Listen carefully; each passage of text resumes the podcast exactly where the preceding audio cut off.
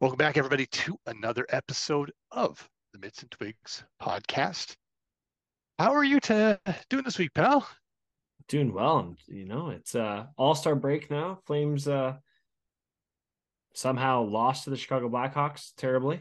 I went and I saw Johnny Goudreau's homecoming this week. That was incredible. It felt like a playoff game in the middle of January on a Monday. And then they somehow beat the Seattle Kraken pretty easily. So I don't understand hockey at all. Makes no sense to me. Gary Bettman came out and said tanking isn't real. So I guess he was right, because all the loser teams were winning this week. I have no idea what to make out of that, but it was a good week of hockey. It was nice weather. How about you? How are you? Good, man. Hey, last week my Blues lost a game to the Blackhawks as well. Gary Bettman's a moron, but the thing is, with parity in the league like there is right now, there are only a handful of teams, and you could argue that maybe there's truly only like one or two that, you know, win the games they should, and then win the even matchups more often than not because of how good they are. A lot of the teams that are currently in the middle, which I'm going to be generous and say both of our teams are, generous to me, not to you. That's generous. It's you know, they have those nights. I mean, consistency is a big thing of that. Like, so, you know, the Blackhawks have done almost everything in their power to tank. I think this trade deadline, you're going to see them execute their final orders to do so. But, you know, execute order 66.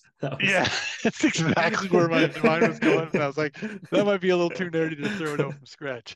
But man, you know, like it is what it is. Parity is there. So good on the Blackhawks fans for being able to get a couple of statement wins so that they don't have to go into complete deep depression before they get their top draft pick. They play hard. Like, you know what I mean? Like, not compared to the Buffalo Sabres here when they tanked for Connor McDavid and settled for Jack Eichel, which also didn't go too hot for them. The Chicago Blackhawks play hard. Like, they're in the game. And yeah. I don't know. I'm watching them like, holy frick, like, I'm impressed. Like, you would think their demeanor would be down. They wouldn't want to show up to the rink. They wouldn't want – these guys, you can tell they're a bunch of young kids that are playing for a job. And they got two wily vets in Patrick Kane and Jonathan Toews, who are trash. Patrick Kane might be the most overrated player right now. I'm like just saying. Back in the day, really good. Right now, a little overrated. Pretty one-way type of player. But I was impressed. I think Seth Jones has played well for his contract, which is weird. Like, even looking at his numbers, Darnell Nurse is now the worst defenseman contract in the NHL. Like, it's not even close. But I came out of that game raging, but also, like, you know, respected that team a little bit more than what I had been this season. Well, that's the you know, and I say this knowing that they're actually a couple points behind Arizona, but that's the difference between a team that knows how to tank and a team that is just trying it for the first time in a long time. Like, the Blackhawks put in a bunch of young players, but they didn't count on all these players being hungry for an opportunity.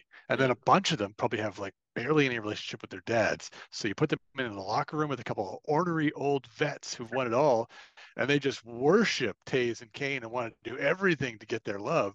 They're out there busting their ass. Whereas Phoenix, you know, or Arizona or whatever they want to call their franchise, you know, I don't know if they're playing under a neighborhood title now, like the West Fourth Coyotes, but these guys, they know how to tank. You know, you got to throw a couple of talented guys in there. You throw in a lot of scrubs, you know, maybe you have like put a fan in net night so that you can just properly tank. You know, it's just an experienced tanking team versus an inexperienced tanking team. So yeah, load up on draft picks and Arizona, hot take here.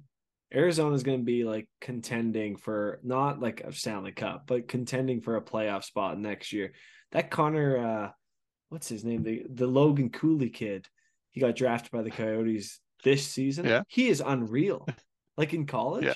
He's unreal. So you get him, and if they do get Bedard, which I won't lie, I hope he goes to Arizona over Chicago. Chicago don't deserve him. Oh, gosh, yeah. That team is going to turn right around really quickly. They have a stud goalie. They got Logan Crouse, Lawson Crouse. The other day you said Logan too. Now we just call him Logan. It's Lawson. They Mr. got Crouse. They somehow still haven't moved Jakob Chychrun. I don't know. I'm going to be high on Arizona next year for some weird reason. Yeah. And their new third jerseys. Did you see them? I don't. The Kachina. No, take a second. Use your phone, Google it, but they got it's the word font. You know how sometimes the word font is ugly, but it just says Arizona. But they did the old red desert color, like the ones before they went back to the Kachina or whatever it is. They look good. I like them. I like them a lot. Let's see. I'm looking on the online. Oh, okay. Yeah, they're not bad. And Veg had some cactuses on his pads. I was I was all for it, man. I think they're making strides there. I think, St. Louis alum running that team, they're looking good. This is a perfect segue, and I'm so glad that that you threw it in there organically, because I wanted to throw something at you right off the hop here. Yeah. And it's the Stadium Series jerseys for the Caps versus Canes. Okay. I saw them.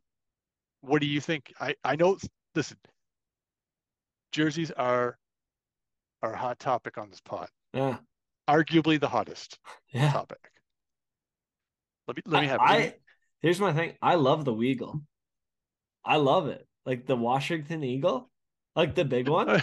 Is it called the Weagle, or is that called the Weagle? No, it's called the Weagle. Oh my God. Yeah. Yeah.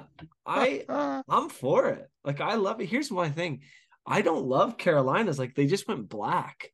I feel like they've ran that back before. And I'm I'm okay with teams. Here's the thing. The Weagle jersey might be the ugliest jersey in the NHL ever made, but it also has the same potential to be what the Arizona home kit is right now. I think it could grow on people, right? I think it's cool. I think it's different. They've had how many outdoor games?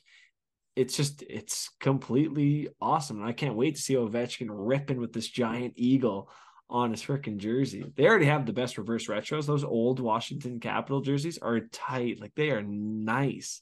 So they went completely the opposite way. At first I wanted to throw up, and then the next second I want to buy three of them.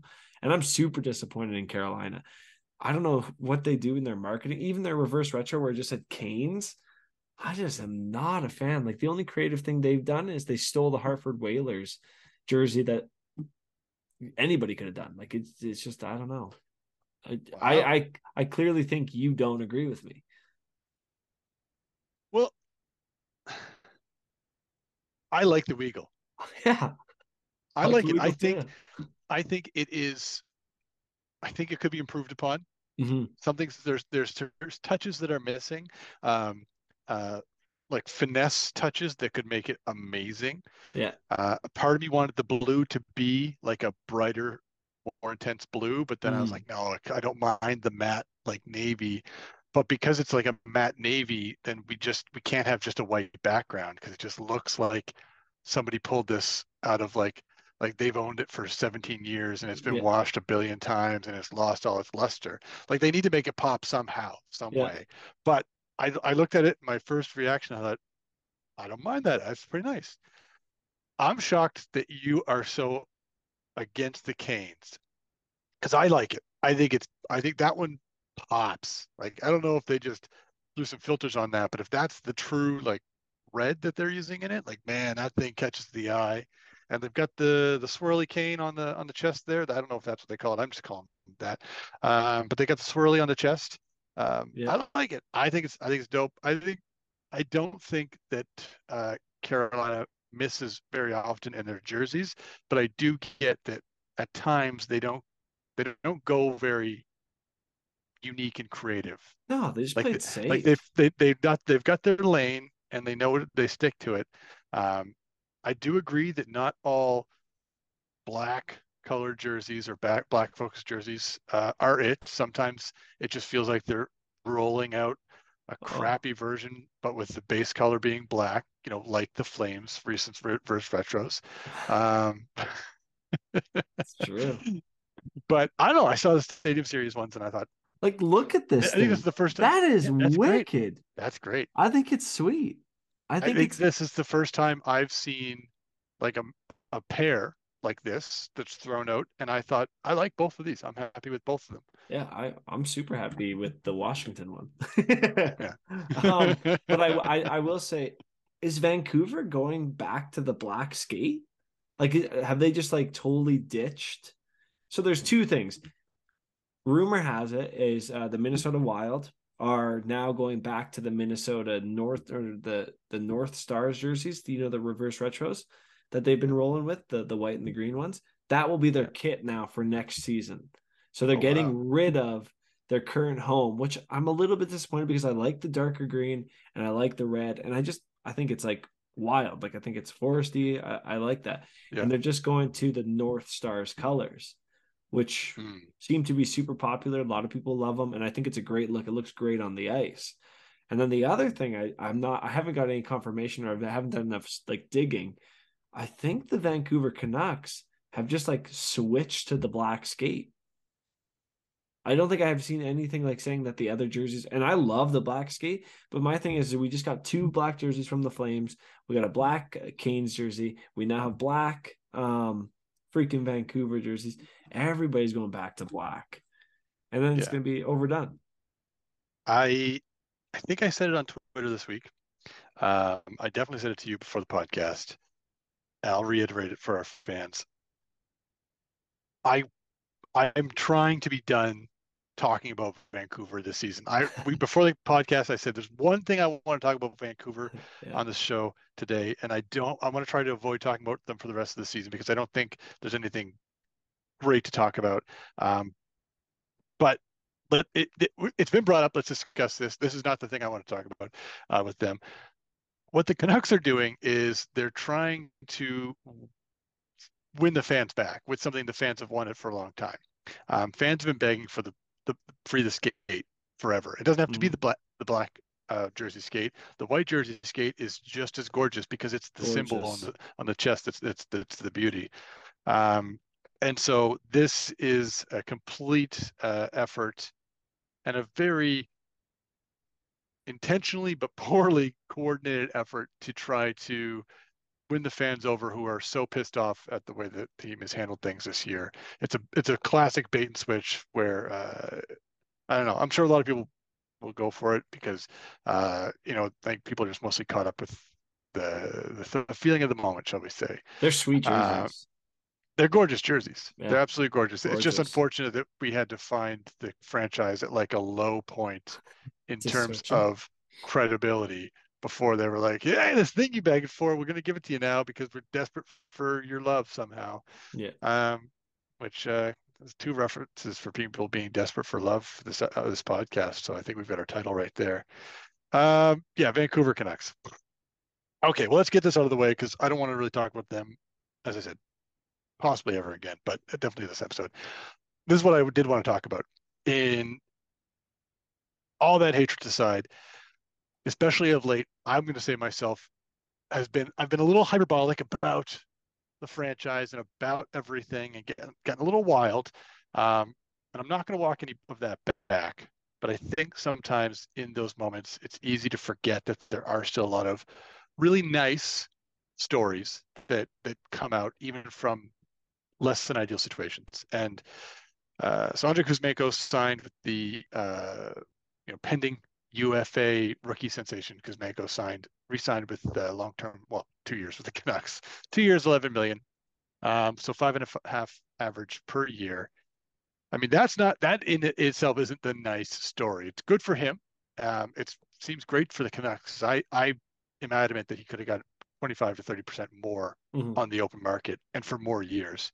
So they lock up a guy for two great years with lots of high-end skill there. But when he did sign the contract, there was a letter from like him and his family, like his parents, his sister, I think a guy that lived on the street with them. It was something was one of the people that signed up. It was a family member. Yeah. It was a family friend or something like that. It was cool. Yeah. And they were all just basically, they were grateful to Vancouver and the franchise, but also the city of Vancouver, because he signed that contract because he loves it here so much. He loves Vancouver. He loves the way the interaction, he loves the passion of the fans, the interaction with the fans, and how he's felt so welcomed here. And that's awesome. You know, you don't see that very often. You don't get to hear those kinds of stories unless there's a, let's say, a larger, like Super Bowl week, you always hear about all these players' stories, stuff like that. But just randomly, a 26-year-old hockey player signing a contract, you don't usually see their families from the other side of the world expressing gratitude to the city for welcoming him. So I thought that was a nice moment. I'm going to call that my touch grass moment of the week after railing on the franchise so much recently, there are still some good things happening out there. So, yeah, like I thought the note was awesome. I put out a tweet, I think it was on Tuesday, that if there's one player the Flames should go for, or any team should go for, it's Kuzmenko, right? He's point per game right now. He's not much of a driver. He seems to have great chemistry with Elias Pettersson. He's an elite finisher, even though he's shooting at like an extremely high clip. I think it's 25%. So that's gonna regress, but good for him. You know, he chose Vancouver. He clearly wants to start a life here. His agent just did a nice, tidy bit of business, 2-year deal. And guess what happens after those 2 years? Cap's going up, right? So he'll get an even bigger payday. The only thing that I'll play the other side on this is I still don't understand what the hell Vancouver is doing, in the sense that if you're going to rebuild, you have the best trade chip in the whole NHL. Not Bo Horvat, not Vladimir Tarasenko, not Jakob Chychrun. It's Kuzmenko. Why? He makes $900,000. He's making under $1 million, shooting at a clip of 25%. He's got how many goals? And I just think if you're going to rebuild, and I have this fear for Vancouver fans, I'm really sorry. Even listening to Patrick Alvain's comments about Bo Horvat, they're going to try to sign him, and they just have no cap. There's no money, and it makes no sense.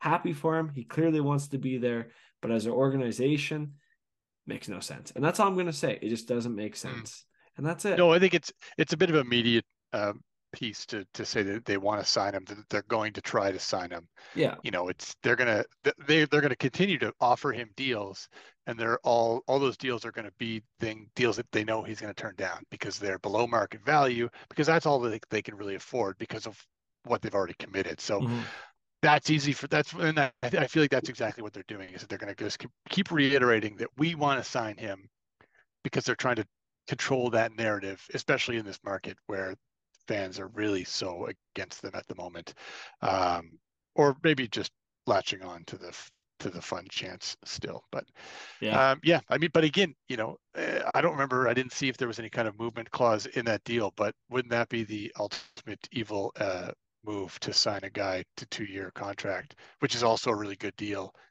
But then it also kind of makes him even more valuable because it's not a rental. I don't know if here's my thing. That's not going to happen, but yeah, here's my thing with, I think this could be hot take-ish. I think he's unmovable now. I think really? Here's why. You look at just going cap friendly, look at all the team's cap. Everybody is right up on it. It's Gary's world, right? Just with that hard cap. So everybody's right up on that. You know how many like forwards that like are making around $5 million could be moved and just aren't? There's tons. Like Warren Fogel makes $2 million in Edmonton. They can't move him. He's a serviceable player. But like, it's just like the cap is so high. That's why Colorado, they did a nice tidy bit of business when got Matt Nieto this week. He just goes back and forth between those two teams. It's sweet, but the cap is so high right now. It's hard for these teams to bring money in without moving money out. And when you're going, you know, when you're buying for the playoffs, the whole goal is to add to the team that you've already got assembled without taking a big piece out, right? And I think that's why Jakob Chychrun hasn't been signed. Actually, I don't know. I mean, traded. I don't know about that. That might be a little bit more far-fetched. But I think he's actually just another winger now that makes $5 million. And there's a bunch of them. Right now, they can't even get rid of Connor Garland. And they're like saying, here, take him, right? Brock Boeser, another guy that has shown that he can finish in this league, can't get rid of him. How many teams are saying we can't move money? And it Max Pacioretty went for nothing, right? Like, I think any player with a high cap or anywhere around $5 million is just not worth that much. Oliver Bjorkstrand, Columbus, just see you later, Bjorky. It's just tough. It's just, yeah, this cap is ridiculous. And that's my cap spiel. That's a good cap spiel. Yeah. This came up recently because my guy, Jordan Binnington, this weekend got into, I mean, it's not fair to say he got into a scrap. He tried again to get into a scrap against the Avalanche when there was a little bit of a tussle. The refs were in there right away, weren't allowing it. Basically, all the teams got involved. Georgiev, to his credit, skated up to center before the refs screamed at him to get the heck back into his net. So that was pretty funny. And the question that I'm going to put to you that has come up is kind of, when is a goalie fair game?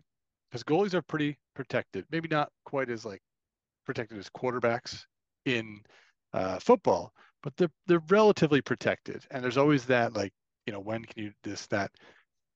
Binner definitely pushes that, but I think he also wants it. He, whether it's good for his team or not, he enjoys it.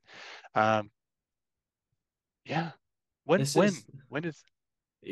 I can't believe he hasn't been punched yet. To be honest, Cam Talbot has more goalie fights than Jordan Binnington. You know what I mean? Like, yeah, that's not good. And this guy, he's the fakest tough guy ever. Again, initiates like this huge scrum, and he's not even in it. He initiates it and not in it. He's like the wannabe tough Mike Smith. Like, at least Mike Smith will like punch you in the face, right? And you go at him. Jordan Binnington is the biggest. How do you say it? He's just the biggest pussy. Like, he's really not that. He's just not a fighter. He's not a fighter. He just acts a big game. And I seriously can't believe nobody has knocked him out. Oh, actually, one guy did, Kadri, and then he, like, you know, threw a frozen water bottle at him, right, or something, and then got all the. Oh, listen, my lighting issues aside, that is not how that happened. We both know it. Oh, Kadri is a dirty rat player. Oh. And he ran the goalie, and that was not called for. And he will never be forgiven for that unless he comes to St. Louis and helps us win a cup, at which point all things will be forgiven, as they always will be. But no. Binner, I mean, listen, I say this as a Blues fan, as a pretty diehard Blues fan. Binner needs to get in a fight. Bitter needs to get into a fight, and but I don't care if you lose, but for what reason? Bitter just needs to focus on saving the puck, man. Like, didn't he just lose 5-0? He's not going to until he actually gets punched in the face. Oh, man. He needs that repercussion, because look, if Bitter gets into an actual scrap, like helmets off, right, punches thrown, right, if he gets into an actual scrap, I mean, odds are good that if it goes for more than a second and a half, he's going to get beat up because he's not that big of a dude. He's just not. And definitely hasn't been in enough fights to know this way around things. So either he gets beat up and maybe he learns that lesson where he focuses more on goaltending, or maybe he wins and he's, you know, like a Ray Emery, where now he's a tough guy goalie out there. And I loved Razor. That guy was fiery, man. He was awesome. Great. That was great aspect. But listen, Binner, I feel like the only way that he's ever going to move past this fake tough guy garbage is until he gets to an actual fight. But, and I don't think that anybody doesn't want it to happen. I just think that he won't do it. I think he enjoys being the instigator. He's like that guy that's at the bar that starts the fight but never like is in the fight. Right? I mean, Brad Marchand or Nazem Kadri. No. Those guys will at least fight. This guy will go. I don't know if they'll Brad fight. Brad Marchand will fight. He will fight. In the gym maybe. Oh, on the ice. Well, Jordan Binnington isn't even fighting in the gym. All right, that guy is like he's in the shower with a towel yelling "AFU," right? Like, that's all he's doing. And then the guy storms at him, and he quickly runs. There's no way a fight is going to do anything. What's his last games? Like, let's look at his last games. I just pulled them up here. 5 goals against, no, he got pulled against Chicago. Sorry. 5 goals against Buffalo, 4 goals against Colorado. Just worry about the puck, man. Like, worry about the puck. I think a good scrap would realign those senses. Yeah, I think a good scrap would be wicked, because then we wouldn't have to watch the highlights where he's acting like he's going to fight somebody, because he's not. I don't know. That's where I'm at. I'm so sick of Jordan Binnington. I'm so sick of him. Like, he's the fakest dude ever. The fakest. I think for me, to go back to the question, a goalie should always be safe in and around the crease. And yeah, I think when you have a reputation like Jordan Binnington does, the second he leaves his crease, I'm not cheering for cheap shots here. I'm not cheering for, any slew foot or anything like that. But like, when Binner skates out into the corner, absolutely any player on the other team should grab him by the scruff of his neck and get into it with him. They should. And there shouldn't be any extra penalties on that. The moment he skates over there, he is just a skater. Yeah. The same way is in, like, again, I'll use a football reference. When the quarterback throws an interception and is running after to tackle the guy who picked the ball off, he's just another football player. Yep. He can get creamed at that point. Yep. And that's exactly it. Binner has it coming. Hey, most goaltenders protected. But what I'll say is, if you're a goaltender, tend the net. Like, that's your job, right? Like, just tend the net. I've now lived through Brian Elliott, Mike Smith, Jacob Markstrom, Jonas Hiller, like Mika, like a lot of goalies that like go play the puck, all this stuff. And you know what? Does it help sometimes? Yes, but a lot of the times it's a freaking nightmare. Like, it's a nightmare. If you're a goaltender, tend the net. That's your job. That's what you're getting paid for. You're not a third defenseman. It doesn't work that much, or else frick Mike Smith would have 6 Stanley Cups. All I'm saying is tend the net. That's your job. And if you leave the net, and this is going to sound hot take-ish, I hate that, like, if the goalie goes behind the net to grab the puck, and then you know how they kind of like use their back to force the guy from going around the net? Yeah. You're fair game. Oh, gosh, like, yeah. You're fair game, man. You went out. First, it's a screen. It's a pick. It's interference, whatever you want to call it. And second, if you have the puck, you're fair game. Hit that player's job is to get the puck. Your job is to tend the net. Like, that's your job. Tend the freaking net. So I don't know. I think that should be open in the same way that, like, you can go out there. You can own, like, you're allowed to own your ice in the same way that, if you're just any other skaters out there, you can't just run them over. Yeah. But the regular rules should apply there, where if he's got the puck, he's fair game. He's not in his crease. He's just a skater. But it doesn't mean you can just cross-check him in the back of the neck. It doesn't mean you can slash him.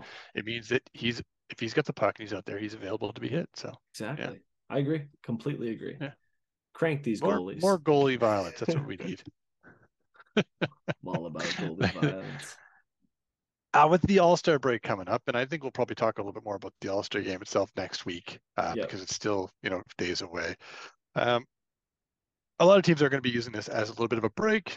A lot of players are getting healthy. There's, Bo and Byram might come back after the break. It was rumored for a little bit that Ovi was going to milk his injury throughout the All-Star break, which was hilarious. But he's come back and played since that, and it looks like he's on pace to. There's no reason for he's not going to.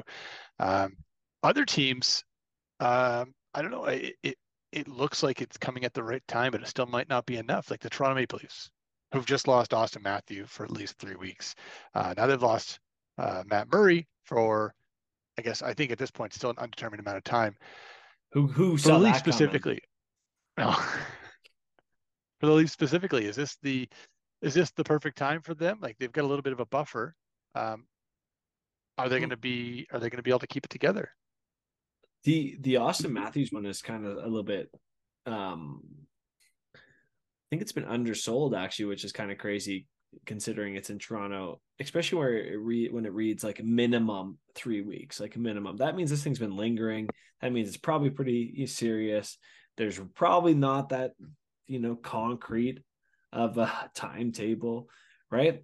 And I think he's been playing through it for quite a while now. Like, look at his stats. He's got 47 games, 25 goals, 28 assists, 53 points. That's not the Auston Matthews we have come to know and love these past couple of years. He's not having a great year, and he's being carried by, believe it or not, William Nylander, who is the biggest all-star snub, like huge snub. Like, I love Alexander Barkov, love Barkov. I think he's a top three center in this league. I think he's awesome. But this season, and I get it's in Florida, but again, the NHL does weird things. William Nylander has had an incredible season. He's getting ready for another huge payday, probably not with Toronto. But yeah, I think it's time. Like, I think this break is needed. I think there's a lot of teams. I saw Jacob Markstrom on Twitter yesterday was out drinking at Ranchman singing Ring of Fire. So that was hilarious. He needs a couple more of those days to loosen up. Lots of injuries. There's every team's battling through right now. I think Toronto is in a bit of trouble, to be honest. It'll be curious to see. He was out in Vancouver yesterday. I think he was out in Vancouver yesterday. That'd be interesting. They've been rumored in the Bo Horvat conversation. I don't know how they make that work, but if the injury to Auston Matthews is serious, that's definitely a big time player in that, you know, sweepstakes. Yeah, Bo and Matthews are not exactly like one for one, interchangeable, of course. But yeah, you could see something like that where they, if it's minimum 3 weeks, you know, let's say at the All-Star break they have a doc look at it and say, look, minimum 3 weeks, but more likely it's 5 or 6. Then, you know, because they are kind of, for all intents and purposes, probably entrenched in the playoffs. Like, it's not impossible that they miss at this point. Obviously, mathematically, it's very possible, but it's unlikely, I think, even with Matthews. Incredible collapse. Matthews and Murillo, that'd be an incredible collapse. Imagine if they were able to position it so that they say, okay, Matthews, you take those like 2 months, get healthy, get that back, and bring in somebody like a Bo Horvat or a Ryan O'Reilly, somebody that can be a strong 2-3 center. They can kind of, again, not going to replace the upside of what Matthews can do, but somebody that can help kind of keep that rolling for the rest of the season, so they're not a huge drop off at center anymore. And then you go into the playoffs, and now you've got this potentially like 1-2-3 down the middle that's as good or better than anybody else around. So, yeah, that's pull a Tampa Bay. Hey, just rest of the playoffs, Cooch, and then just join back up. But Is that a hangnail? Oh, that's 2 weeks. That's another 2 weeks right there. Yeah. Oh, buddy, I dressed up. Go home. Ice that. We'll give you your full pay and everything. Yeah, I think the team that probably needs it the most right now is Toronto, because those are two key players. I want to say one thing. I'm hopping on the Devils bandwagon and the Buffalo Sabres bandwagon.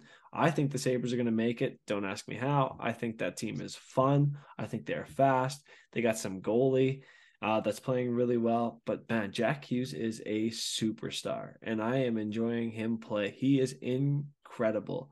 Dougie Hamilton, you know, he's enjoying the museums and the Big Apple.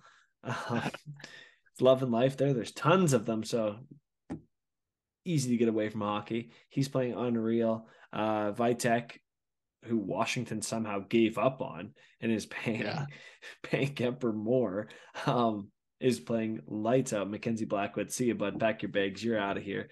But yeah, I just wanted to just All-Star break bandwagon teams I'm jumping on. Those are the two. Eastern Conference. Now, are they teams I think can win a Stanley Cup? No, they're both really young in their development, right? Like, New Jersey has to get there, win around, and then go. Like, we saw with Colorado, they were electric. It took them a few years. The only team that's really done that is St. Louis, where they just like sucked all year and then figured it out, and then won a cup. Like, that's incredible. But yeah, you guys are all trying. Oh, okay, I guess we should too. Yeah, we'll try now. We'll pull up our jocks here. Hold on. And I just want to do one more like little pre-All-Star game, like hot take. I don't think the Boston Bruins are going to win the Stanley Cup. I don't. Are they favorites right now? Yeah, but you know what? When's the last time a President's Trophy, and I tweeted this out Didn't get much heat, which is good. I can't believe it. Like last time we tweeted something about the Bruins, got a little bit of heat. President's Trophy winners are President's Trophy winners for the regular season. The playoffs is a different game. Lot different called. Your power plays, you don't get as many.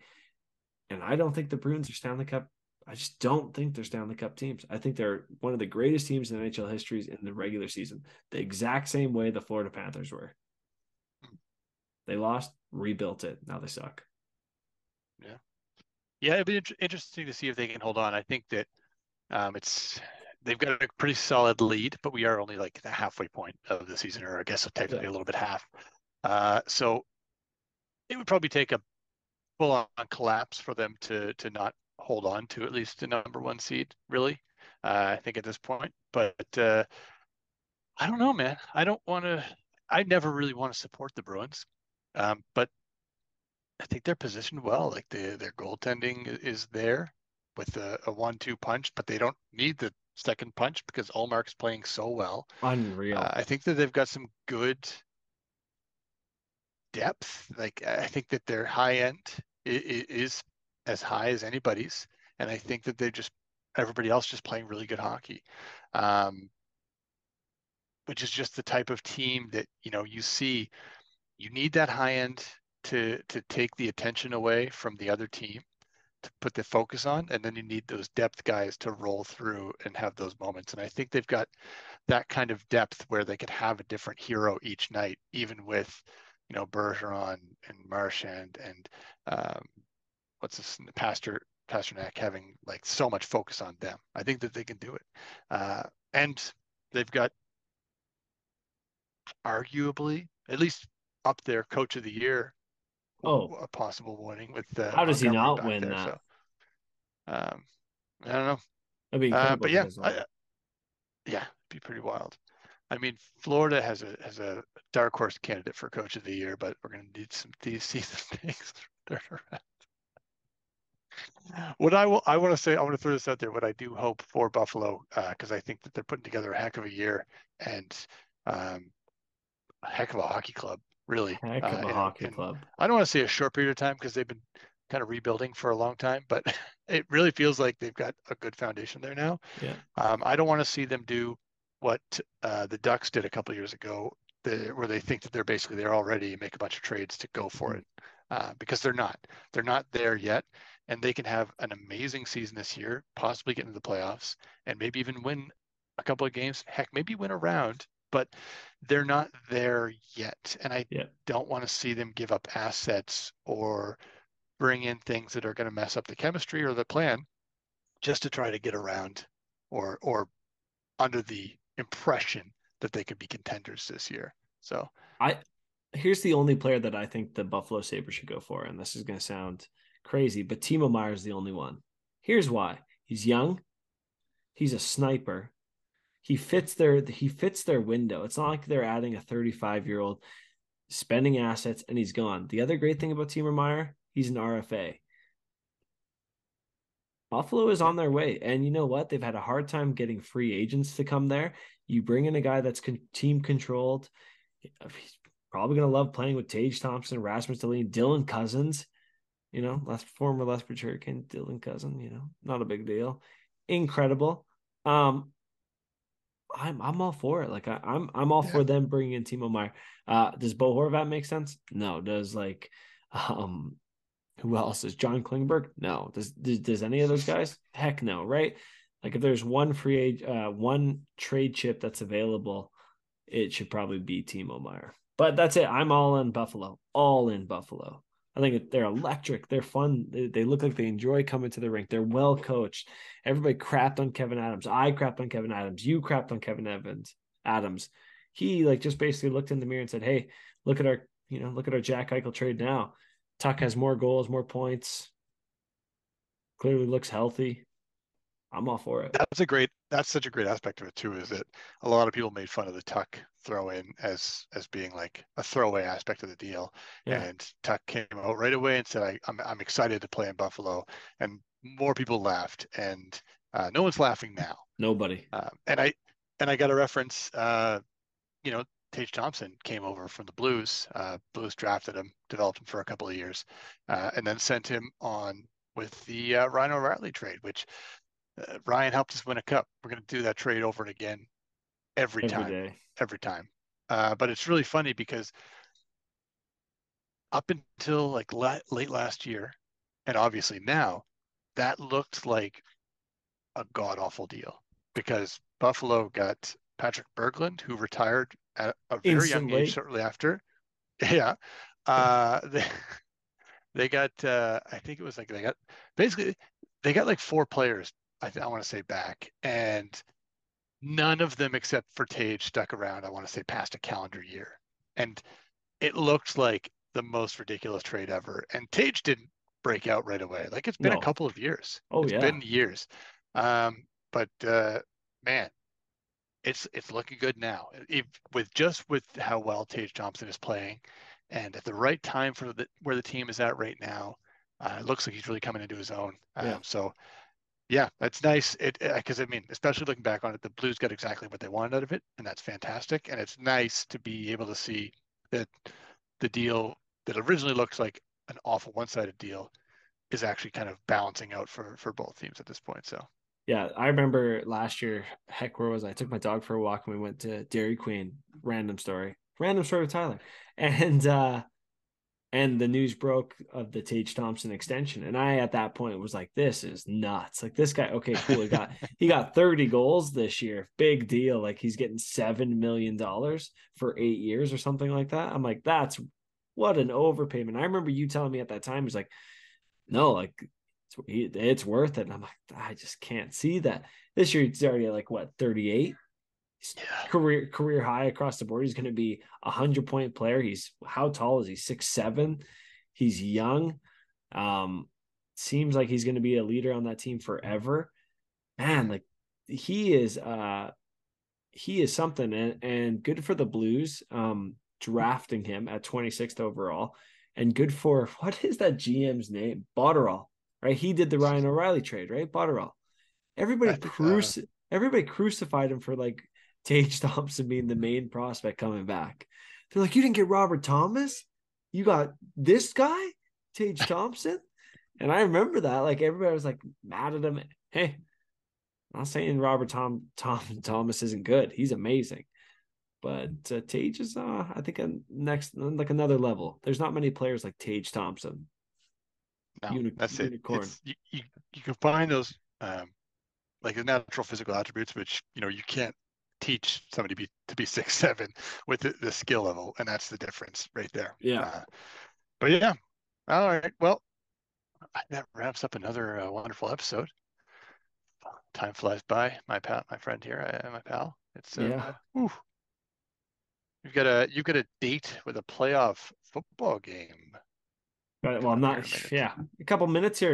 We gotta wrap this up. So I'm gonna watch the Chiefs send home. If this ages poorly, I'm gonna hate it. Send home Joe Burrow and that cocky ass mare in Cincinnati. If I hear Burrowhead one more time, I'm gonna throw something at a wall. It's the cringiest thing ever. I hate it. You got Eli Apple not shutting up on Twitter, buddy. You don't do anything. You just do cardio. That's all you do out there is cardio. I know this is the hockey podcast, but that's my round. I hate Cincinnati. Oh man, that's so good. I was really hoping that we could get some sort of something about that, because by the time anybody hears this, that game will have been decided. Yeah, and so it would be perfect. There we go. Well, best of luck to you. Thank you. I hope it works out in your favor. I genuinely do. I don't have any money or anything on the game, so good. I hope it works. Me too. Of course, Burrow is 4-0 against them in the last four games. So. 3-0, but whatever. All right, gang. Well, don't forget to check us out on YouTube and on all of our podcast networks. Check us out on Twitter, of course, as well. All the things, subscribe, share. If you want to get Mets and Twigs tattoos, hit us up on Twitter. We can help you organize where the best placement is of that logo. Mm-hmm. Yeah, I guess for my man Twigs and for myself, as always, Mitts, thank you so much. Nothing but gratitude to all of you. Be kind. See you next week.